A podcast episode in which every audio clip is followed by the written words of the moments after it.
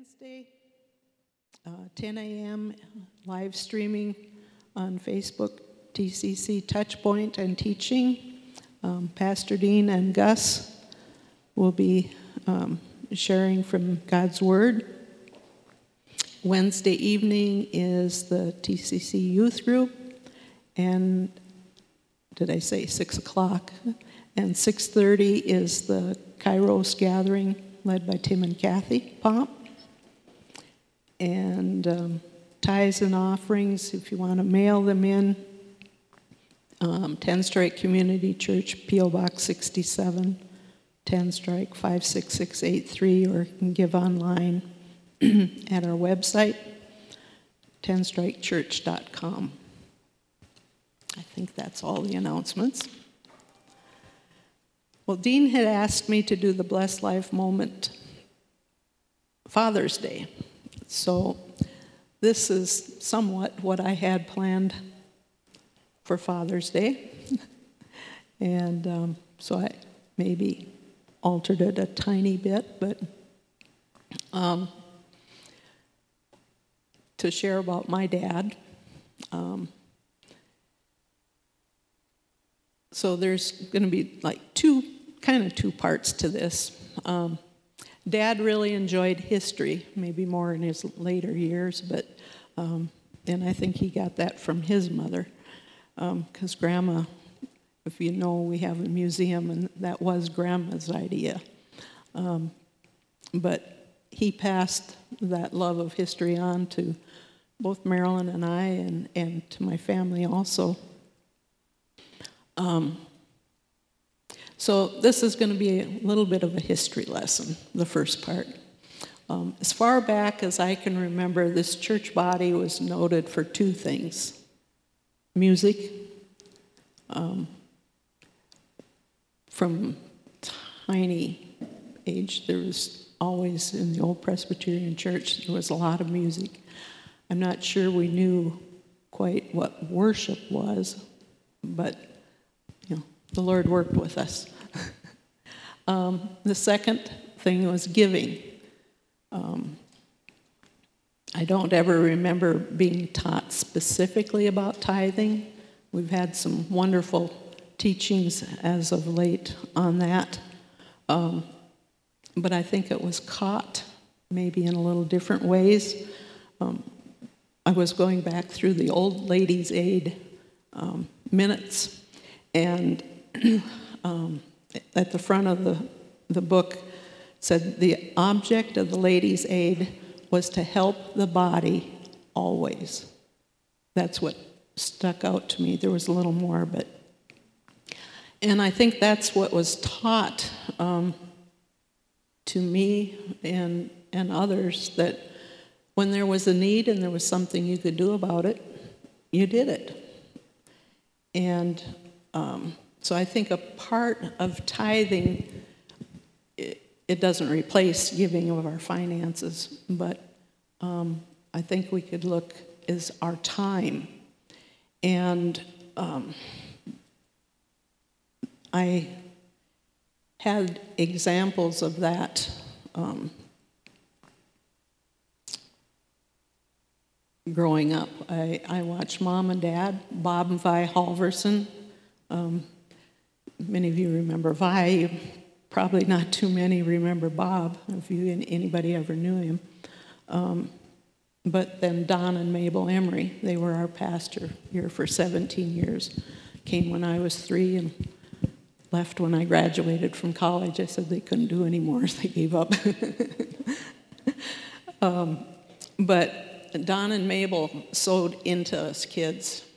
Um, Don was a school teacher to support his family, but basically they gave of their time here at Tenstrike.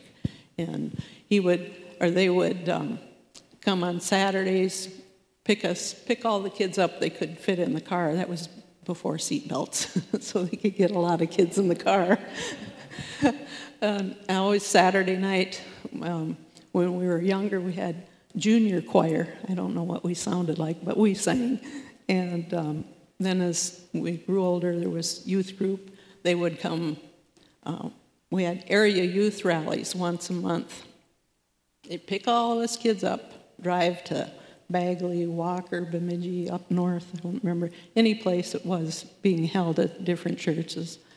Then take us all home and be back here Sunday morning again. And they had uh, Bible study during the week and visited. So they, they sowed their time into us. Um, when um, we were faced with the um, decision what to do, the, we had a small congregation. The church building was in need of work. It was um, built in 1901, and um, you know, no running water, anything. And so they, they had three options. They could close the church, dissolve it, and join other congregations. They could try to remodel the old church, or they could break away from the presbytery. We were a Presbyterian church at the time, and build a new church. And we know what they decided to do. And there were approximately, if I remember right, about 40 people attending. Half of us were kids. So they did that project to build where the, um, the kitchen is now um, with, you know, basically 20 adults. and so um, giving, they, they gave. Um, at that time is when I really watched Dad and Bob um, work many, many hours. Just Bob was a painter by trade, so after work he'd come down, start painting. I'd come down once in a while to see what he was doing, and he'd hand me a hammer and said, "Start nailing those nails back in the floor," because we had plywood for about first five mm, yeah, five, six years, something like that, and the nails would work out. So I'd pound the nails back in. Um,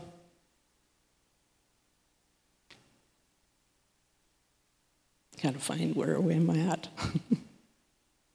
oh yeah, one day Dad said to me, "Get the lawnmower, meet me at church."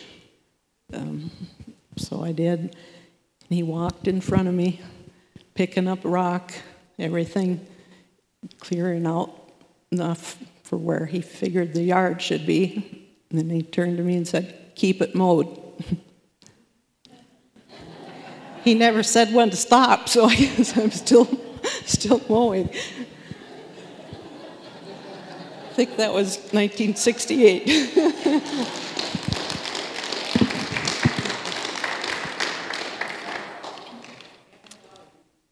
yeah, I'm plowing. I didn't have to do that till he went to heaven, so except when he was gone. Um, so dad wasn't. Dad was a teacher. He was not a classroom teacher, but he was a life lesson teacher, and very, very good at it. Sometimes I didn't like the lessons learned, but now I do. We worked hard, but we did have a lot of fun. Um, one of the things as I was looking back, um, trying to think of something specific, um, is a principle that dad, a biblical principle dad used, uh, but he didn't know that's what it was. Romans um, 4:17 talks about when God told Abraham that he made him a father of many nations. And at the end of the verse, it says, And call those things which do not exist as though they did. Dad spoke many times to me that I could do well. I remember, I don't know, first grade, second grade, whatever it was, we were learning about money. He took the change out of his pocket and put it on the kitchen table. He said, You can count this, you can have it. And I, oh boy, I couldn't count it, and I didn't get it. but um, he said, You can learn to do it. And um, You know, it didn't deter him. Uh, report card time would come. Ask Faith and Anna about report card time with Grandpa. he would look, theirs was a lot better than mine. um, but he would go over that. No, you can, you can improve. You can do this better next time.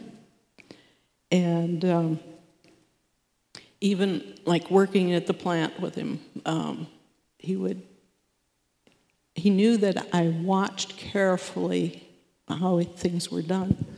So um, when he felt time was right, the right opportunity, he'd say, I remember exactly one time he'd said, go down and finish pumping out the treatment, finish the treatment. So I went down there and looked at the pipes and the valves and figured it all out. And um, so the next day I said, How did I do? He said, You did everything right except you forgot to close the one valve so gravity fed back over. He said, So just remember to close it next time. So he'd never, never yell at me if I did something wrong. He would just explain what I did wrong so the next time I could do it right. So going from one that had a hard time learning the ABCs and counting money to actually graduating from college is only because I had parents that told me they believed in me that I could do it.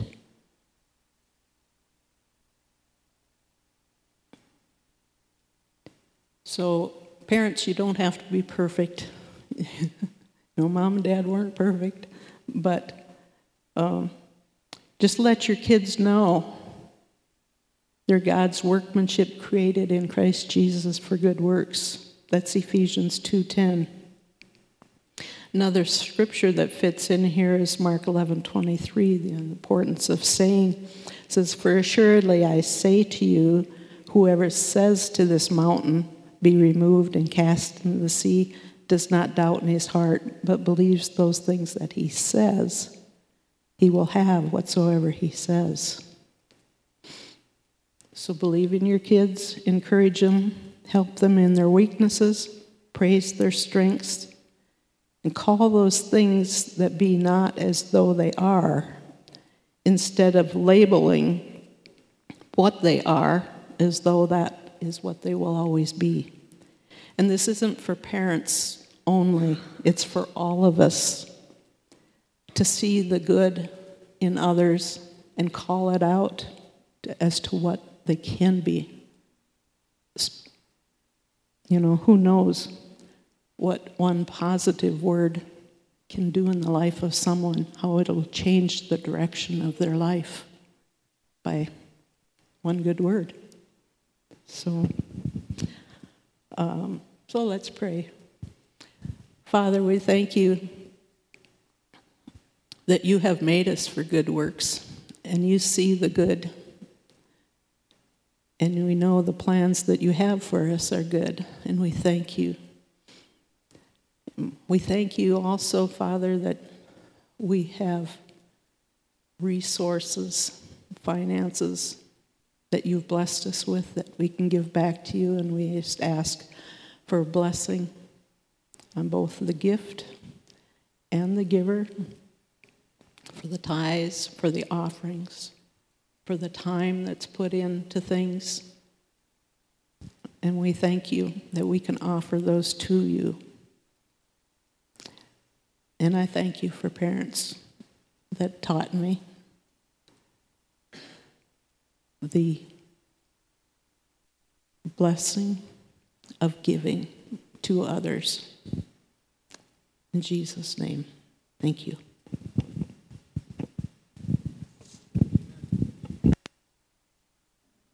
So this is Glennis's uh, book. I read through quite a bit of it this week, and it's very much of a inspiration writings and a lot of scriptures that follow poetry and the prayers.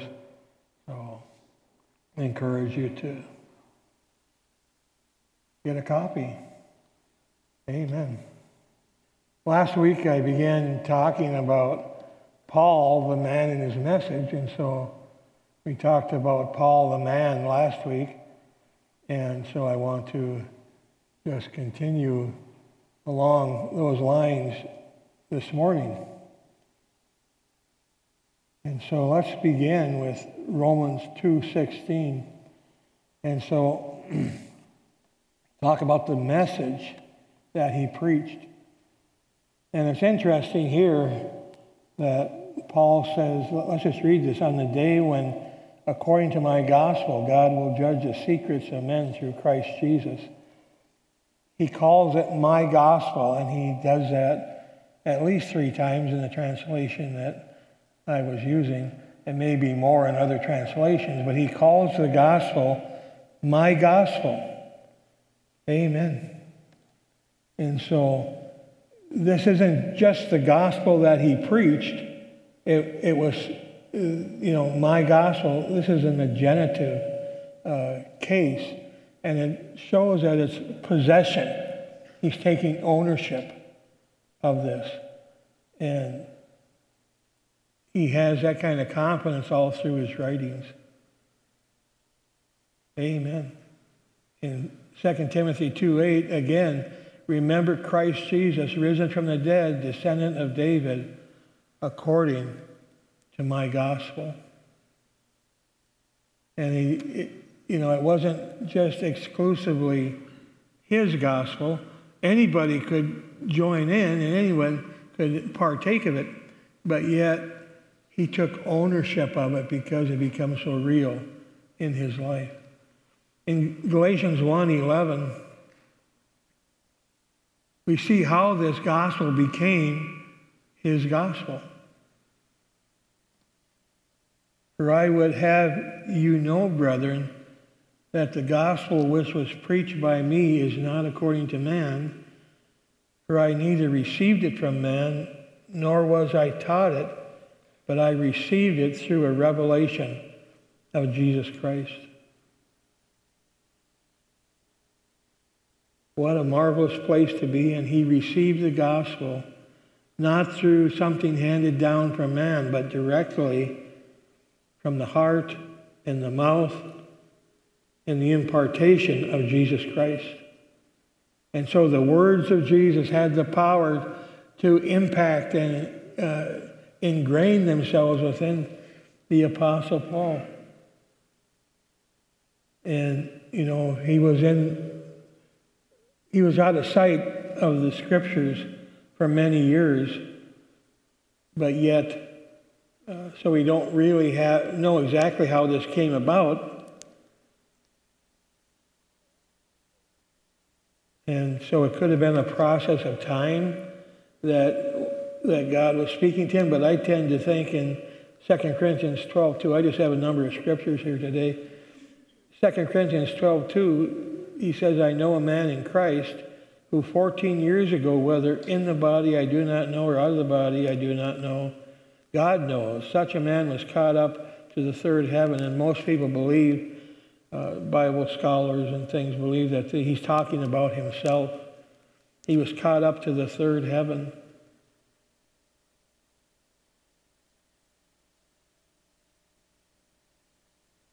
You know, the the encounters with God change our life.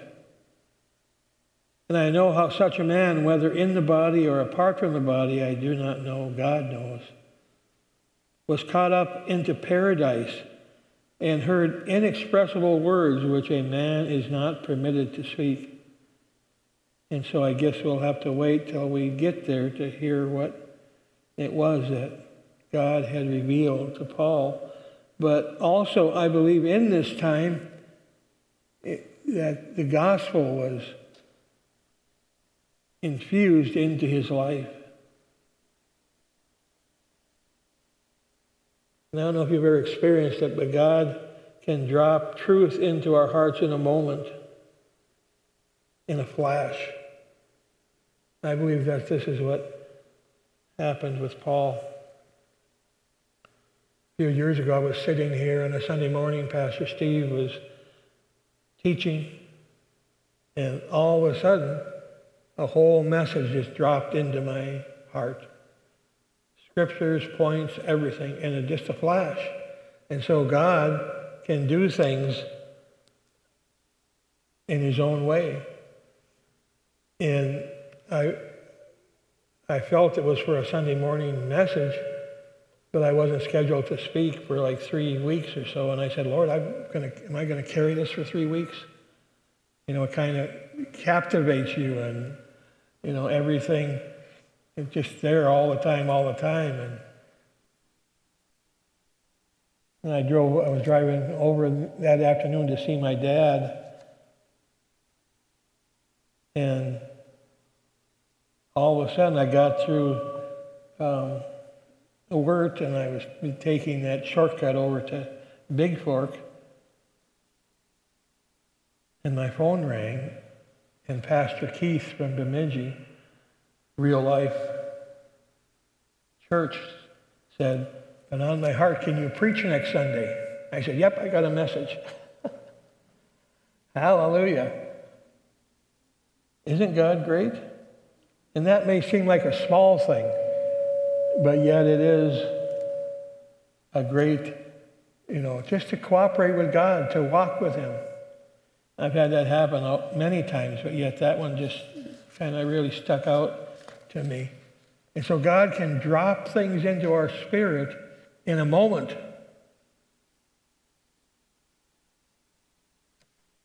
I remember back in uh, probably the early 90s, I was powerlifting, and I was lifting at a meeting in Alberta, Canada, and I had the privilege to meet John Ford, who had been a world champion. I was lifting in the over 40 class, but he was a world champion in the open classes. And so I, I kind of had knew, known of him somewhat, but it's interesting that his, I read his testimony later. He was a believer, and he said that he had, you know, had been training and getting farther and farther up in the, in you know, at levels of competitiveness, and he hit a plateau, and he knew that if he was going to be able to get onto the world stages, that he would have to have some help from drugs. And he decided to do it. And it got totally out of control. It ruined his life. And the drugs were deceptive. You know, he'd get sick and he'd have different things happening, and he would never say, he never could believe that it was the drugs. But after a while, his liver shut down, his pancreas shut down. He couldn't digest any food. He had to take enzymes just to digest food. And he wound up in the hospital and he was yellow from jaundice. And he was just given up to die. There's nothing that could be done. Young man. And he was a Baptist. And he said, Lord, if you let me live, I'll spend my life talking to kids about staying off of drugs. And he said at that time, the whole Gospel of John was dropped into his spirit. The whole thing in just a flash, in a moment. Hallelujah. And he, he did that. He spent his life working with kids to keep them free.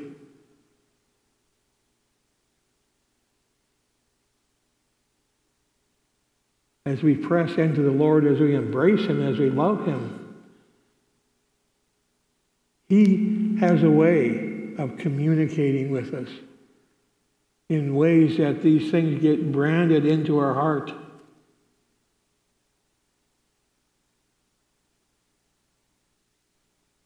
Amen. And look at the transformation that happened with the Apostle Paul. He went from a persecutor of the church to a lover of the church.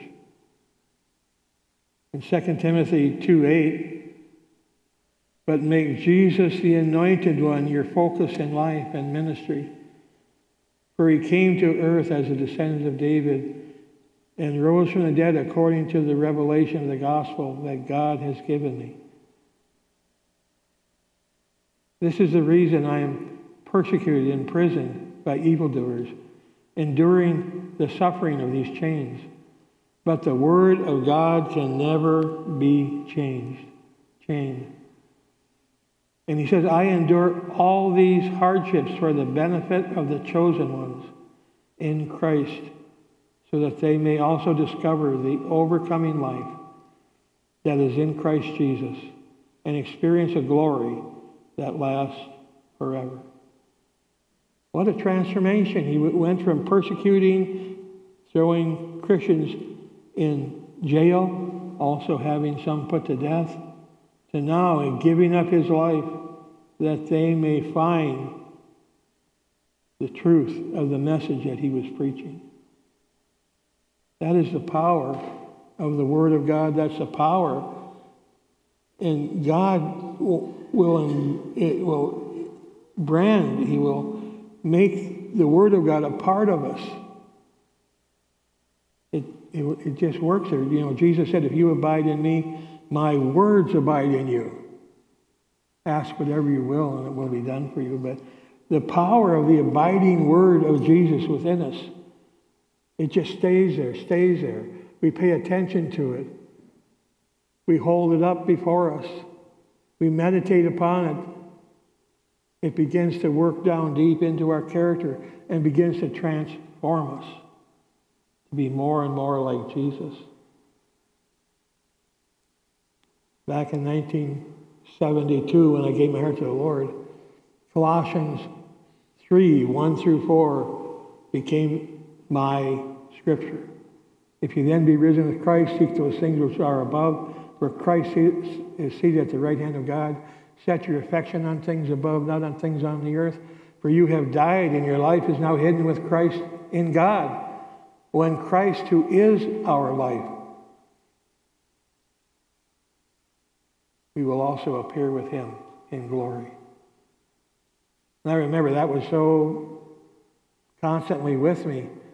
And I went to a meeting and I heard somebody preaching on that scripture, and I thought, hey, that's my scripture. Well, it was my scripture, but it's big enough to be everybody's scripture. Amen. the power of the Word of God. We hold it up before us. We meditate. We preach ourselves truths from the Scriptures. Something happens of transformation.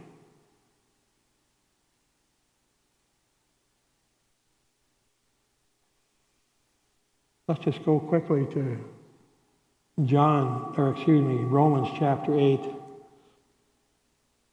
And I just want to go through a few scriptures here to see how this reality of his gospel, how it impacted his life. So it was given to him to give to others, but yet it was also given to him for himself. And I just want to read, I'm not going to read all these scriptures, but I'm, you know, I have a few phrases from these scriptures. The first thing he says in verse 1 there is no condemnation for those who are in Christ Jesus. So he's using, you know, us, you, we, over and over again, speaking to the inclusion of the body into the message. There's no condemnation for those who are in Christ Jesus. In verse 2, the law of the Spirit of life has set you free from the law of sin and death. And this is what he was desiring the body to catch, the freedom. Verse 4 says the requirement of the law might be fulfilled in us.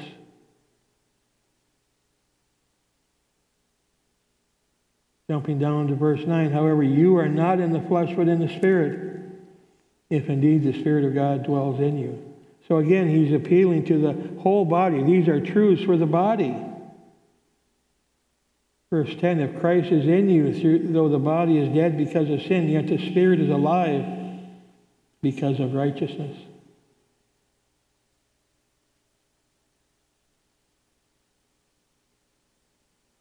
If the Spirit of Jesus dwells within us, He will, He who raised Christ from the dead will quicken our mortal body through His Spirit who dwells within you. Verse 14 For all who are being led by the Spirit of God, these are the sons of God.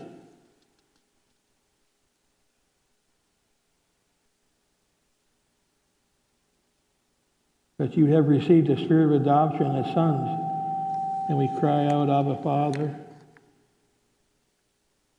The Spirit Himself testifies with our spirit that we are children of God.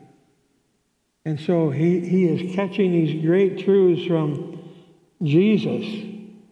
And his job is to give them out to the body of Christ that they would enter into a mature standing and that these things would become part of their nature. Verse 17, and the children and heirs, heirs also, heirs of God and fellow heirs with Christ, if indeed we suffer with him, so that we may also be glorified with him. So he goes through all these great uh, truths and promises and facts and lays them out. And then I can imagine as he's writing this, his spirit, you know, he's being carried along by the Spirit of God in writing these things, but yet also his own spirit is rising up. And he's being, it's, it's a thrill as he realizes that this is the message of Jesus Christ.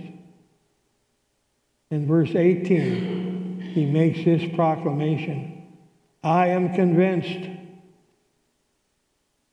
as we embrace these great truths, as we embrace the promises of Scripture, there comes a moment where it becomes my truth, my gospel. I am convinced, Paul said. He's just gone through all these great things that God has given us in Jesus. I am convinced that any suffer, any suffering we endure is less than nothing compared to the magnitude of glory that is about to be unveiled within us. And so all you know, these great truths, all of them, were so deeply ingrained into his character that whenever hardship and difficulty touched him, this is what came up out of him. I am convinced that nothing, that no suffering we endure. He says it's less than nothing compared to the glory, the magnitude of glory that is about to be unveiled within us. If you will give yourself to the Word of God, you can come to this place that it doesn't matter what the enemy throws at you. It's less than nothing. God is in charge. God, God has our life. We love Him. We embrace Him.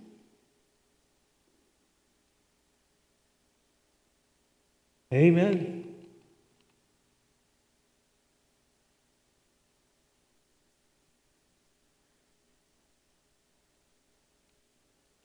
I remember Gus sharing the story of he was uh, in Mexico or maybe he was over in the Middle East, but he fell in.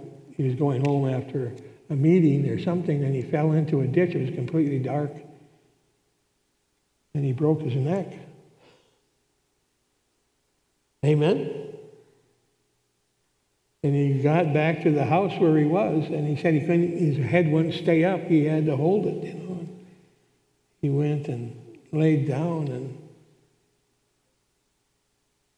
God raised him up. And from how he talks about it, there was not even any concern that he had. His life was in God's hands.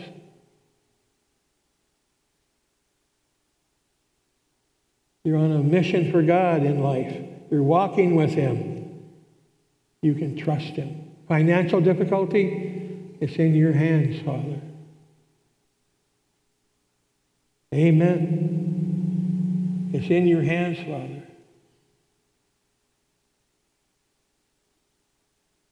Whatever the issues are, we can, we can have the gospel, the truth, rising up within us, affirming, affirming our belief in God and His care for us.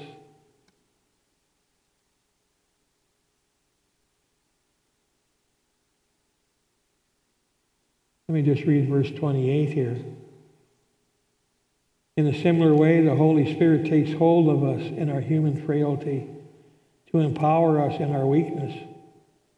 For example, at times we don't even know how to pray or know the best thing to ask for. But the Holy Spirit rises up within us to super intercede on our behalf, pleading to God with emotional sighs too deep for words. He's praying through us. He's praying for us through others. Verse 29 For those he foreknew, he also predestined to be conformed to the image of his Son, so that he would be the firstborn among many brethren. We are predestined to be conformed to Jesus, the image of Jesus. And so that he would be the firstborn among many brethren who are in his image.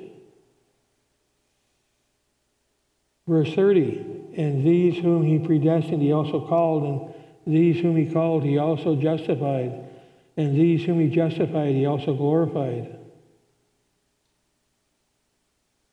This is who we are. These are the promises given to the body of Christ. God predestined you. He predestined you to walk after Him. He predestined certain roads for you to walk down that are full of His provision and glory. He, those He predestined, He also called. He called us before the creation of the world. Those He called, He also justified. He cleansed us from all sin. He made us right in right standing with Him before the creation of the world. He saw it beforehand.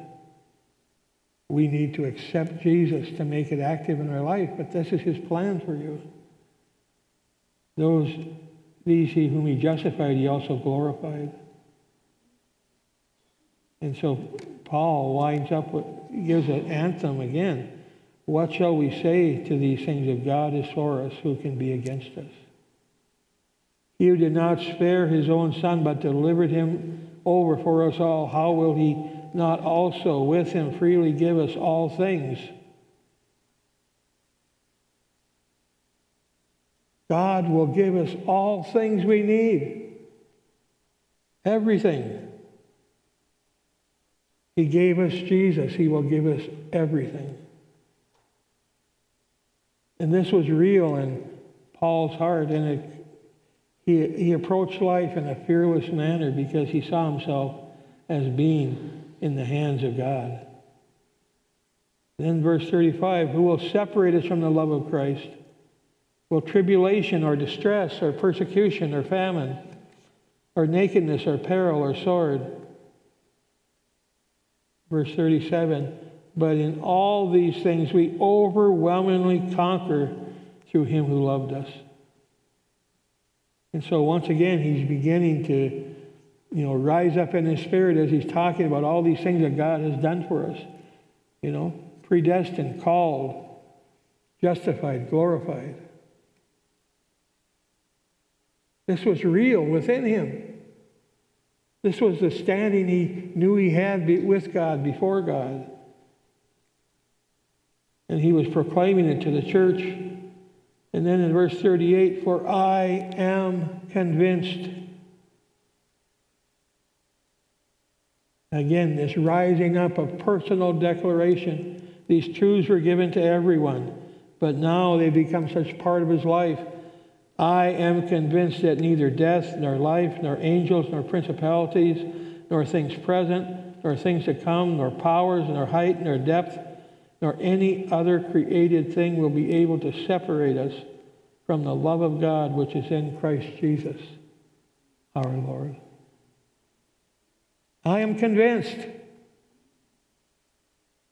We can come in reality to that place no matter what happens. No matter, you know, our world is in such a turmoil. We don't know in six months what might be going on. It doesn't matter. I am convinced that I will always be in the hands of love. I will always be in the hands of God's provision. I will always be in the place where He will reach out and make a way so that I can fulfill His purpose for me on this earth. Hold the Word of God up. Hold, you know, maybe just take Romans 8 and take some of these great declarations and facts that Paul is declaring here and hold them up. Hold them up, embrace them. Allow them, you know, this is what he gives to the body, but put yourself in there. This is what he gives to me. This is what he gives to me. This is what he has destined for me. And we just walk it out day by day. We're holding these great facts and truths up before the Lord. They begin to change our inner man. Faith rises up, joy rises up, strength rises up.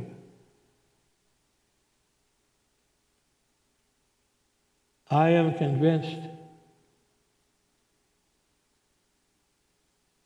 that nothing in this world will be able to separate us from the love of God, which is in Christ Jesus our Lord. God wants you to have the confidence of being convinced. So no matter what happens in your life, the first place you run is you present your heart to the Lord. And Father, I thank you that you saw this from creation. I thank you that you've made a way. Come, Lord God. Come, Lord God.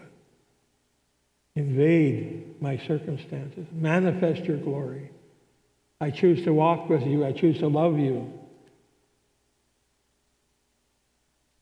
So let's just say this together. Nothing in all creation will be able to separate us from the love of God that is in Christ Jesus, my Lord. Wow. Christ Jesus my Lord.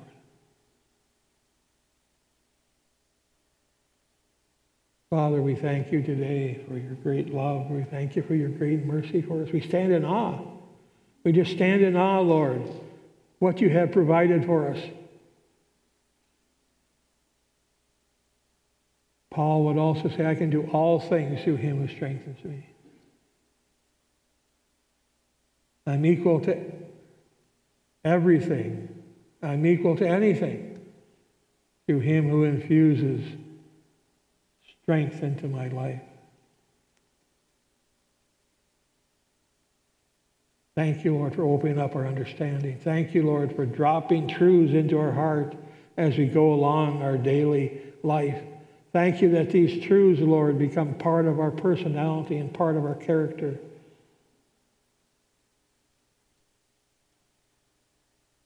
Thank you, Lord, that the path before us is glorious because you're there. So just turn to your neighbor and say, I have a great future.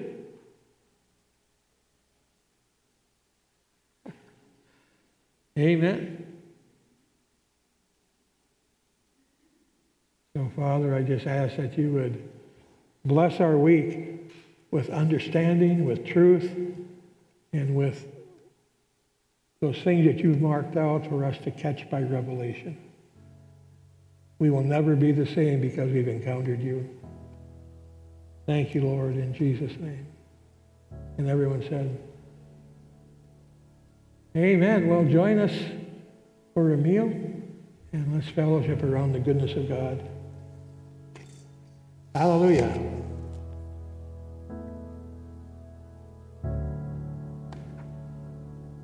remember the Genesis book, she'll have it in the back there.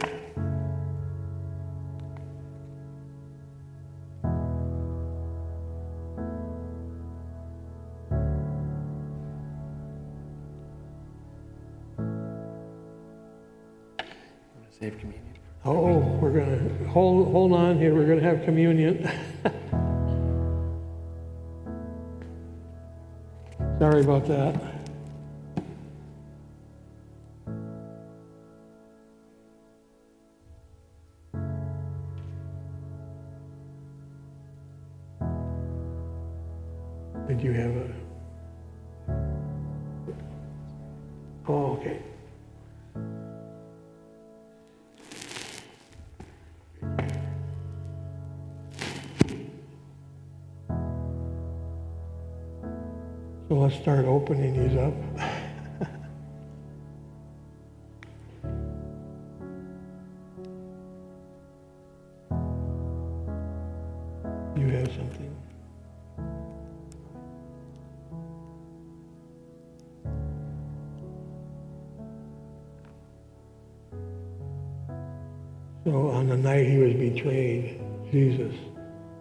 The bread and he broke it.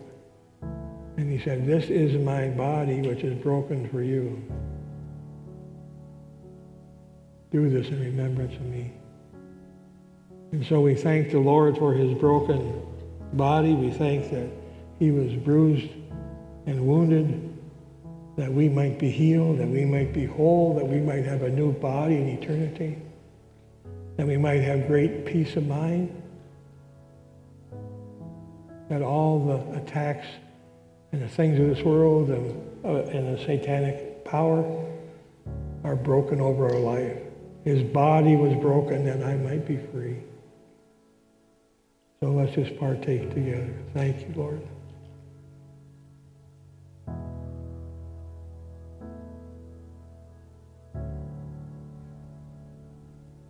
Hallelujah. Let's just give him thanks.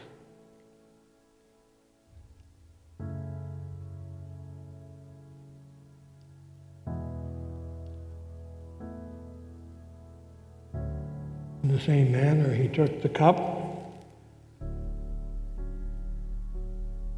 and when he had given thanks, took the cup and said, This is the, the blood of the new covenant, which is poured out for many. There's total forgiveness in the blood of Jesus. We are free forever. We are set apart forever because the precious blood of Jesus was poured out for us, and all our sins are wiped out forever. We have a righteousness before God because of what he has done. Thank you, Lord Jesus. Let's partake together.